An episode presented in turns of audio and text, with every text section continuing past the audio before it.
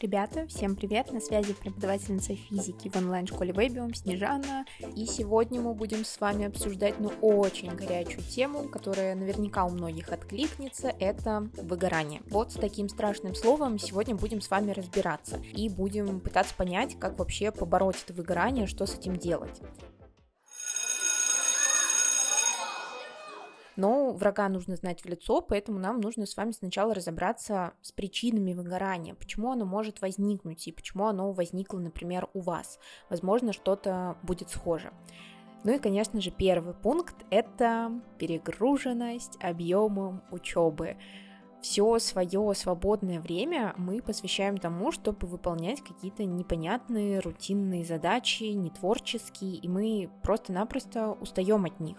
Соответственно, у нас нарушается баланс учеба-отдых. Мы все-все время тратим на учебу и не отдыхаем, потому что нам обязательно нужно получить пятерку по какому-либо предмету, или же нам желательно не получить тройку, поэтому нужно написать какой-нибудь конспект, и это, конечно же, все давит. В связи с этим у нас отсутствует, ну, какое-либо вообще хобби или занятие спортом, все что угодно, то есть мы полностью сконцентрированы на учебе.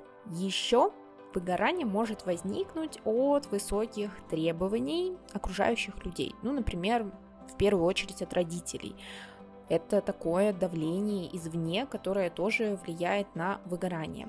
В связи с этим у вас, например, будет отсутствовать поддерживающее окружение, это может быть кто угодно, одноклассники, друзья, наставники. То есть вы просто огораживаетесь от всего общения, которое может вас поддержать. Ну и давайте поговорим, как стабилизировать свое состояние, если вы вот собрали всю фулку этих причин. Во-первых, закройте все учебники. Если вы продолжите в таком состоянии что-то учить, ну, будет только хуже. Все, просто закройте учебники, киньте их на кровать и спокойненько начните дышать. Можно включить себе какую-нибудь медитацию на расслабление. Затем садитесь и выписывайте все свои тревоги и переживания на листок. Причем это не обязательно делать структурированно, по всем правилам русского языка. Пишите хаотично, да и вообще как вот приходят мысли в голову, обрывисто, спутано, все-все-все выписываем. И анализируем то, что мы написали. Ну и, конечно, после этого выполняем какие-то альтернативные задания, которые позволят вам снизить тревогу. Например, включите любимую музыку и начните дрыгаться. Я очень часто так делаю, и мне это действительно помогает расслабиться, и мне это поднимает настроение, поэтому прям highly recommended. И еще, что может стабилизировать ваше состояние, это свежий воздух.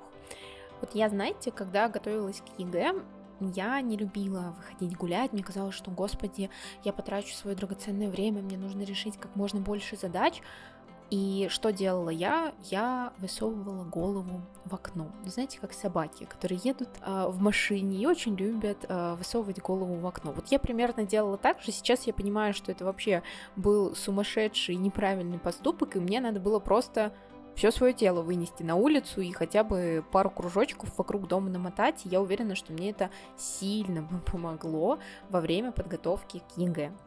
Поэтому, друзья, не забывайте, дышим свежим воздухом и танцуем. А теперь давайте поговорим, чего точно нельзя делать, и если вы сейчас это делаете, то я вам запрещаю. Срочно перестаньте это делать. Во-первых, закрываться в себе и не делиться своими эмоциями, своей проблемой с другими. Пожалуйста, говорите с другими об этом, если рядом с вами есть такой человек, который может вас поддержать. Пожалуйста, не ругайте себя. Это нормально, абсолютно нормально, когда вы устаете от такого огромного количества работы, имеется в виду учеба, это же тоже своего рода работа, и особенно, наверное, в выпускных классах, потому что там наваливается очень много всего, проекты, ЕГЭ, ОГЭ и так далее. И, конечно же, пожалуйста, не продолжайте жить в таком же ритме. Постарайтесь что-то изменить. Не думайте, что вот это состояние, оно пройдет само. К сожалению или к счастью, нужно приложить усилия и поработать над своим состоянием. Как? Можно не допустить такого состояния. Мы сейчас говорим, как с ним справиться, а может быть надо сделать что-то, чтобы вообще не допустить его. Первое – это старайтесь соблюдать режим. Ваш организм будет находиться в меньшем стрессе, если, знаете, у него есть такая своего рода стабильность. Он знает, что вот в этот промежуток времени он должен проснуться, в этот промежуток времени он должен уснуть. Когда вы засыпаете в непонятный, я не знаю, промежуток времени, встаете точно так же, для вашего организма это огромный стресс. И он вам говорит об этом. Вот, например, появлением выгорания. Так что постарайтесь соблюдать режим. Создайте свой стиль учебы. Выберите, когда вам проще всего делать домашку. Очень часто ребята переживают, что они, ну, там, например, приходят после школы и прямо им обязательно нужно сесть, э, готовиться к ЕГЭ или еще что-то а вы просто выработаете свой собственный стиль учебы. Посмотрите, может быть, вам и не надо после школы решать задачи, может быть, вам удобнее это сделать после того, как вы два часика отдохнете и так далее. А еще поставьте качественный отдых в приоритете. Сто процентов нельзя трудиться каждый день. Я вам запрещаю это делать. Отдыхайте. Обязательно устройте себе я не знаю, мини-каникулы. Выберите день, когда вы не будете ничего не делать. И не думайте, что из-за этого вы не сдадите ЕГЭ на высокий балл. На самом деле, вот я могу даже, оценивая курс подготовки к ЕГЭ по физике, сказать, что если вы выделите себе время для отдыха, никуда ваше ЕГЭ не убежит, и вы все успеете пройти. А еще делитесь своим эмоциональным состоянием с близкими. Говорите, как вы себя чувствуете, о чем переживаете, о чем думаете и так далее. Ну и, конечно же, когда у вас появляется свободное время для отдыха, вы можете заниматься любимыми занятиями, поэтому постарайтесь его найти. Я, например, люблю лепить из глины, и для меня это, знаете, такая своего рода медитация. И знаете, мне кажется, что сейчас вся оставшаяся часть будет состоять из фраз «а еще», «а еще», «а еще».